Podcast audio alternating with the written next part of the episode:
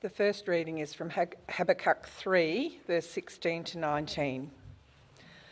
I heard, and my heart pounded. My lips quivered at the sound. Decay crept into my bones, and my, leg, and my legs trembled. Yet I will wait patiently for the day of calamity to come on the nations invading us. Though the fig tree does not bud, and there are no grapes on the vines, Though the olive crop fails and the fields produce no food, though there are no sheep in the pen and no cattle in the stalls, yet I will rejoice in the Lord. I will be joyful in the Lord of my the, I will be joyful in God my Saviour. The sovereign Lord is my strength. He makes my feet like the feet of a deer. He enables me to tread on the heights. And the second reading is from 1 Peter 1, verse 3 to 9. Praise to God for a living hope. Praise be to the God and Father of our Lord Jesus Christ. In his great mercy, he has given us new birth into a living hope through the resurrection of Jesus Christ from the dead, and into an inheritance that can never perish, spoil, or fade this inheritance is kept in heaven for you, who through faith are shielded by God's power until the coming of salvation that is ready to be revealed in the last time. In all this you greatly rejoice, though now for a little while you may have had to suffer grief in all kinds of trials. These have come so that the proven genuineness of your faith, of greater worth than gold, which perishes even though it's refined by fire, may result in praise, glory, and honour when Jesus is revealed. Though you have not seen him, you love him. And even though you do not see him now, you believe in him and are filled with an inexpressible and glorious joy, for you are receiving the end result of your faith, the salvation of your souls. This is God's word to us.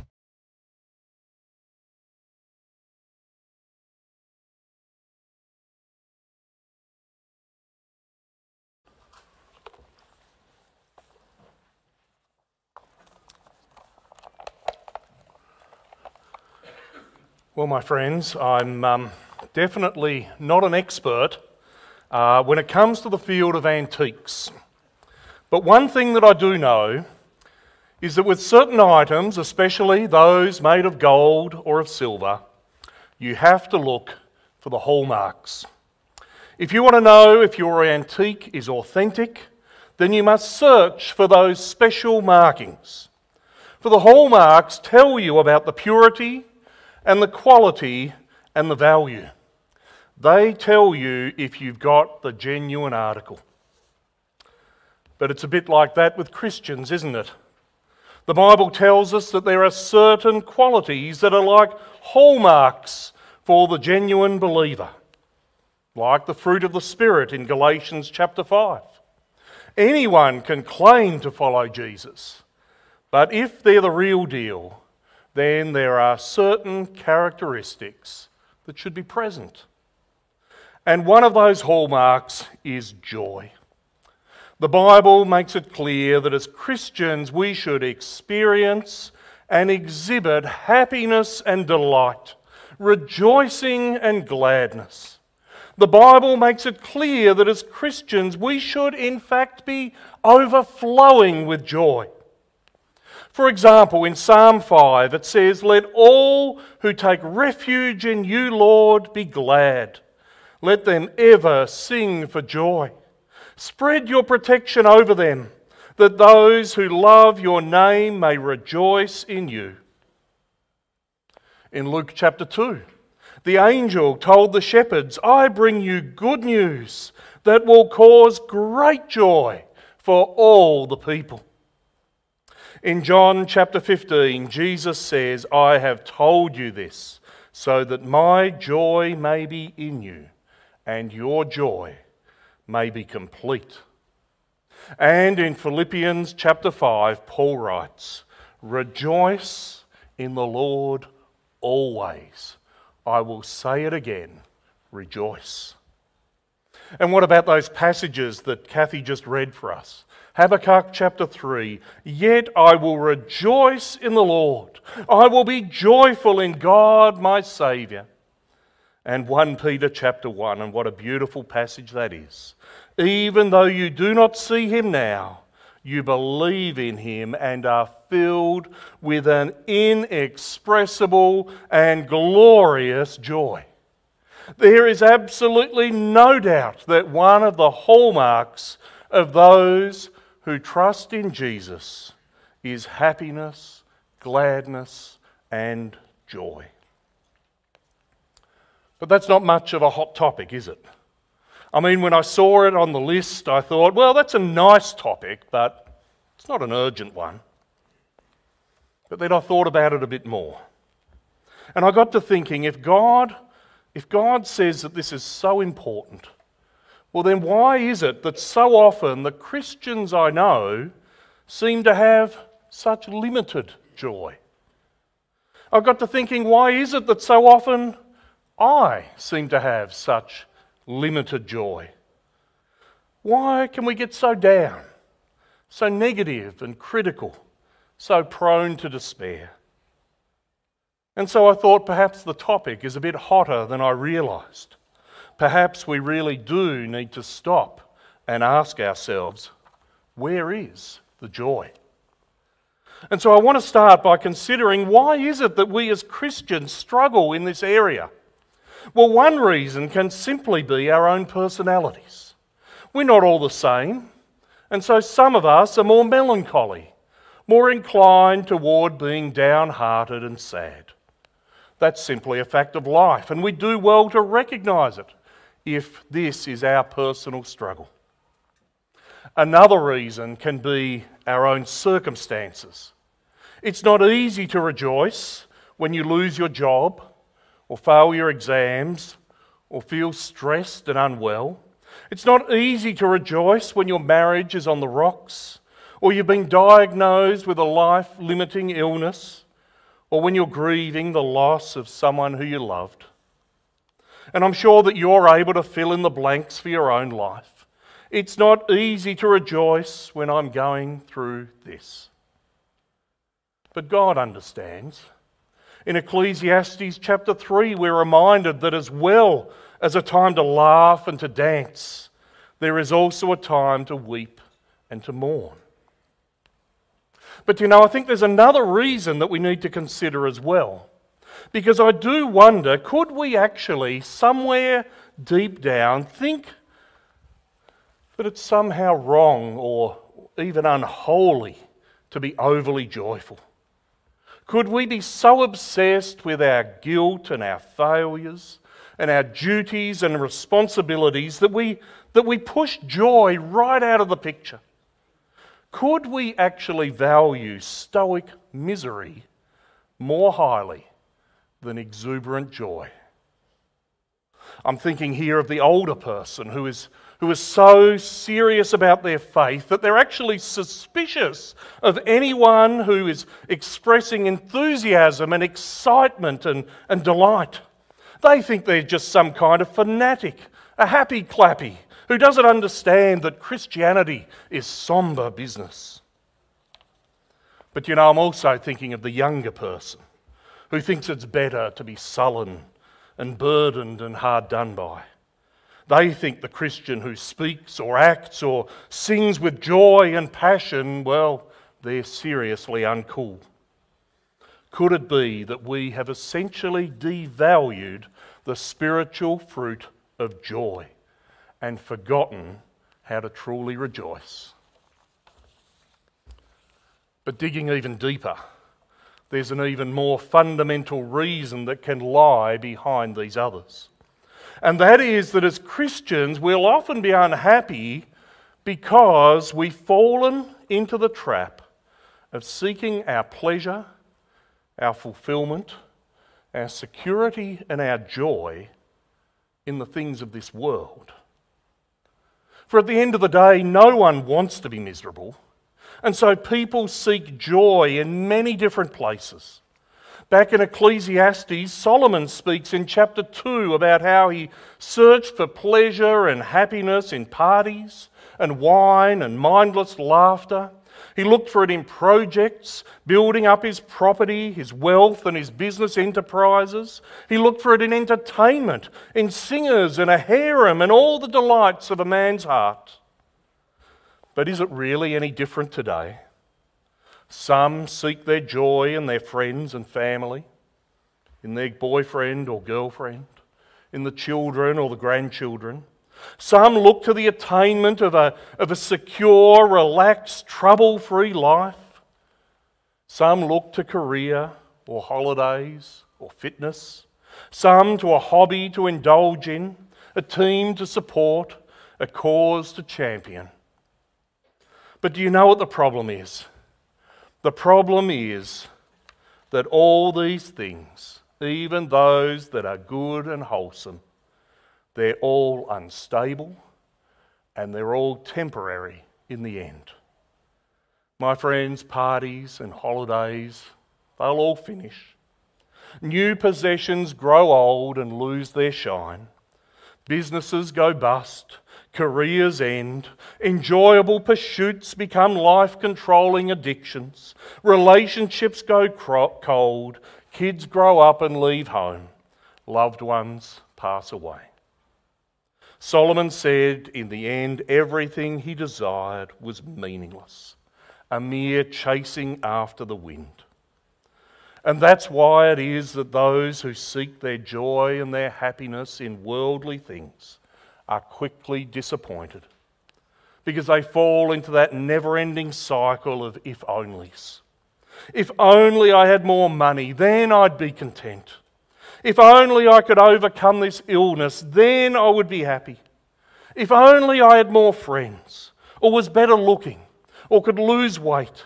If only I could get trendier clothes, or a better four wheel drive, or a, or a larger property. If only I had more time for myself, more weekends away, a more fulfilling job, an earlier retirement. If only my parents would get off my back, or if I could find a better spouse, or if people would pay me more attention. Then, then I could be joyful. But, my friends, even when we gain the very thing that we so desperately search for, we soon discover that the joy we expected is somehow disappointing, limited, and very short lived. And we just start longing for something else. And so I want to I want to challenge each and every one of us who are here today to consider is the reason that you are feeling unsatisfied, unfulfilled, and unhappy because in reality, you're looking for your joy in earthly things? Are you wanting the assurance of Jesus' salvation, but yet when it comes to your security and your significance, your purpose and your pleasure, you're actually seeking them from this world? Friends, there's no doubt that as Christians we can struggle to experience the joy and happiness that the Bible says we should.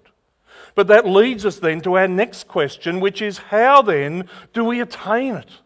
How do we grow in it? How do we overflow with it?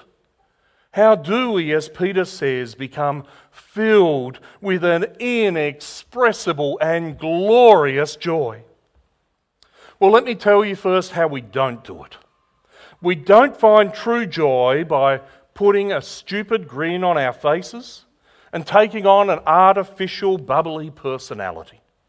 We don't find it by ignoring all the troubles in our world and in our lives and just pretending naively that everything is fine.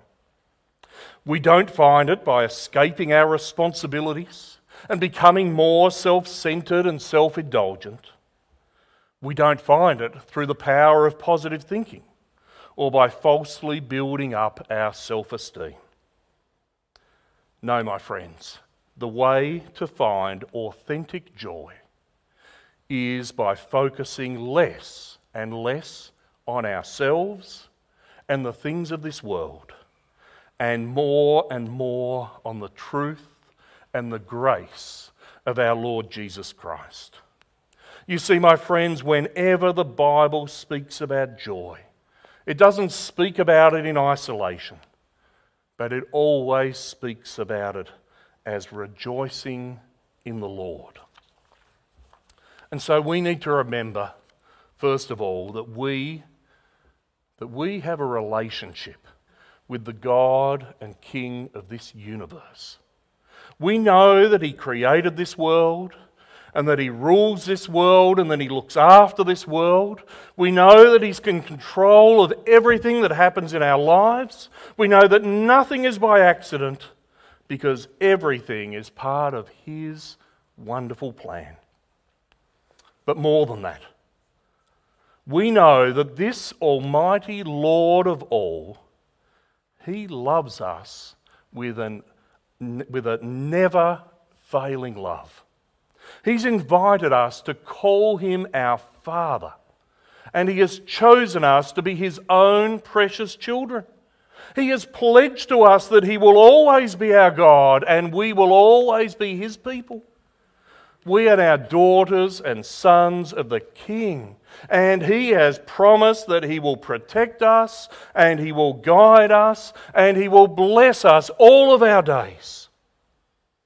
But more still, He has demonstrated His love in the most amazing way by giving us His most precious possession his own beloved Son. For Jesus came to bear our sin as he suffered and died in our place. And Jesus came to make us pure as he clothed us with his perfect righteousness. And so he has removed the burden of our guilt and of our shame.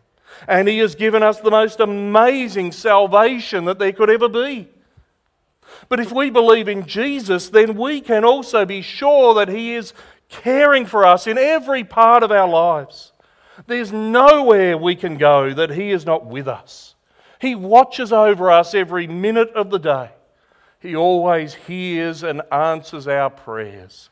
He always provides us with what is best in every situation. And no matter how bad things might get, we know that we are never alone. And as if that wasn't already enough, we also know that on that day when we take our final breath, that there is a better future awaiting us. For our Lord is going to take us to Himself in paradise.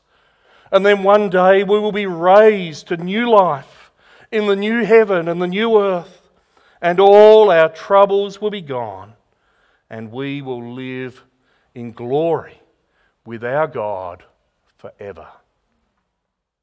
My friends, when we remember these, these wonderful, these magnificent, these breathtaking truths, when we remember just how incredibly privileged we are, when we remember that we deserve nothing, but yet we have been given everything, well, then we will find peace and we will find joy and we will find extraordinary gladness and happiness and joy. Listen again to 1 Peter chapter 1. Praise be to the God and Father of our Lord Jesus Christ. In his great mercy, he has given us new birth into a living hope through the resurrection of Jesus Christ from the dead and into an inheritance that can never perish, spoil, or fade. This inheritance is kept in heaven for you, who through faith are shielded by God's power until the coming of the salvation that is ready to be revealed in the last time. In all this you greatly rejoice, though now for a little while you may have had to suffer grief in all kinds of trials. These have come so that the proven genuineness of your faith, of greater worth than gold, which perishes even though refined by fire, may result in praise, glory, and honour when Jesus Christ is revealed. Though you have not seen him, you love him. And even though you do not see him now, you believe in him and are filled with an inexpressible and glorious joy, for you are receiving the end result of your faith, the salvation of your souls. Oh, my, my sisters and brothers, this is a joy that will never disappoint, that can never diminish, that can never be taken away. We can experience it whether we are healthy or sick, rich or poor, have lots of friends or none. We can have this joy no matter what our situation might be. In fact, even when everything around us is, is falling to pieces and we feel like life is totally hopeless, like it's just one problem after another, one disappointment after another, even when we feel like complete and utter failures, we can still experience this joy.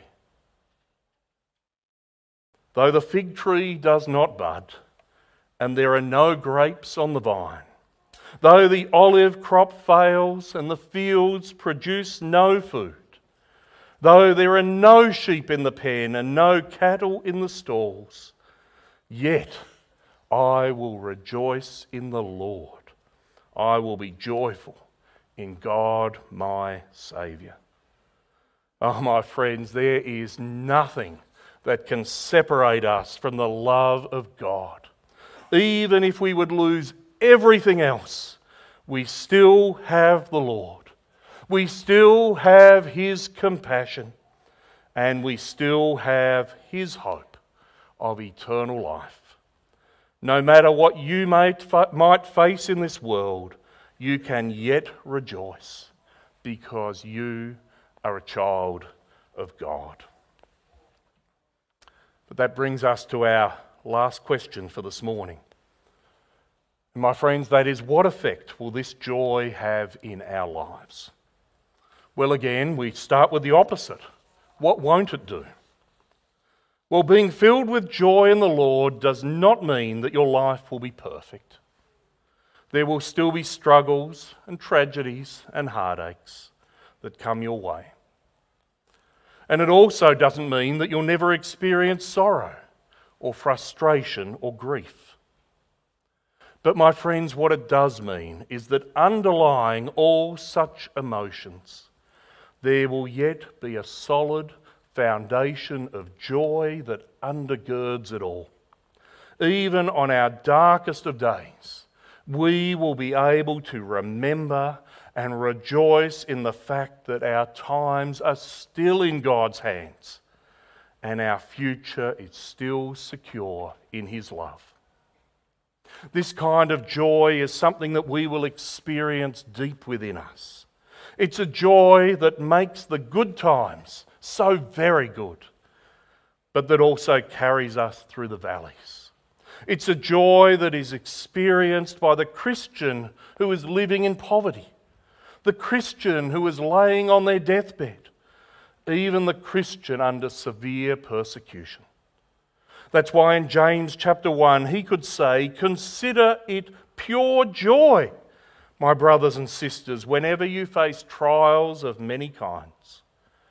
And in 1 Peter chapter 4, but rejoice inasmuch as you participate in the sufferings of Christ, so that you may be overjoyed when his glory is revealed. But this authentic Christian joy is not only experienced on the inside, but it's also exhibited on the outside. It shines through in our attitude toward life, our attitude toward troubles, our attitude toward each other. It shines through in our expression, in the way we smile and laugh. In Proverbs chapter 15, we're told, A happy heart makes the face cheerful. And so there's no room here for those who say they only rejoice on the inside. This joy will also shine through in the way that we talk, the way that we pray, the way that we sing. It's tragic that sometimes Christians worship God with looks of disinterest on their faces and sounds of a dirge on their tongues. Psalm 95 says, Come, let us sing with joy to the Lord. Let us shout aloud to the rock of our salvation. But there's also some other effects that joy will have in our lives. You see, true joy will actually protect us from temptation. Because instead of chasing our happiness in, in worldly things and as a result being lured into sin, we will find our happiness in Christ alone. True joy will also motivate us in the way that we serve.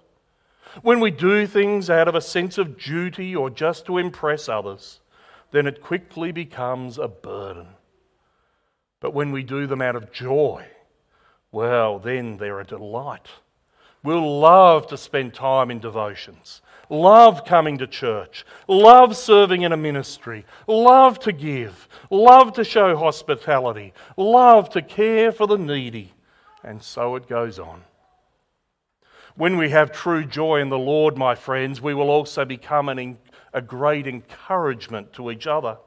I don't know about you, but I've never been uplifted by a gloomy Christian. Those who are negative, bitter, and complaining, well, they just bring you down.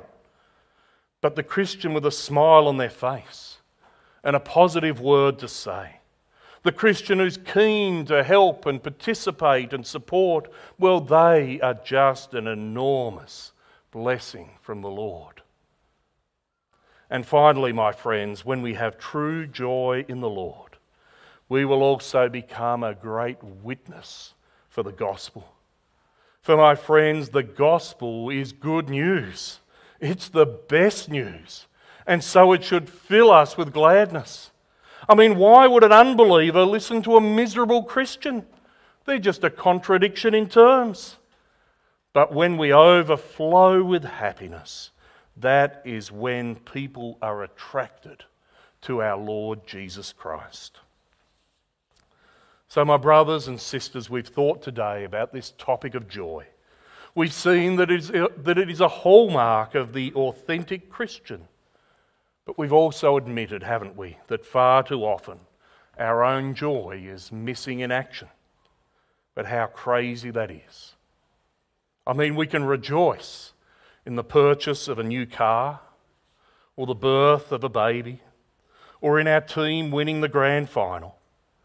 But then, how much more shouldn't we rejoice in the Lord our God and in the salvation of our very souls and in that inheritance that can never perish, spoil, or fade? My friends, don't we want to experience greater delight in the Lord? Don't we long to gain and to grow in and to overflow with rejoicing? Well, then I urge you today take time to remember who you really are a child of the living God, showered with every spiritual blessing in Christ. And take time to ask Him to work in your heart that His joy may be in us and that our joy may be complete. Let's pray. Oh, Father in heaven, words just cannot express how great and how merciful you are, and how richly and how wonderfully you have blessed us. You chose us before the creation of the world to be holy in your sight, to know you as our loving Father, and to receive the most amazing, glorious, and eternal inheritance. But yet, Father, we know that we can so easily forget and live as though none of this is true. And so we ask you this morning, please fill us with your Holy Spirit and may your Spirit fill us with your joy. May we experience it in our hearts and may we exhibit it in our lives. Lord God, may we here at Riverbank be a church that is filled and overflowing with happiness and rejoicing as we celebrate this wonderful salvation that we have in Jesus Christ. Father, we pray these things in Jesus' name. Amen.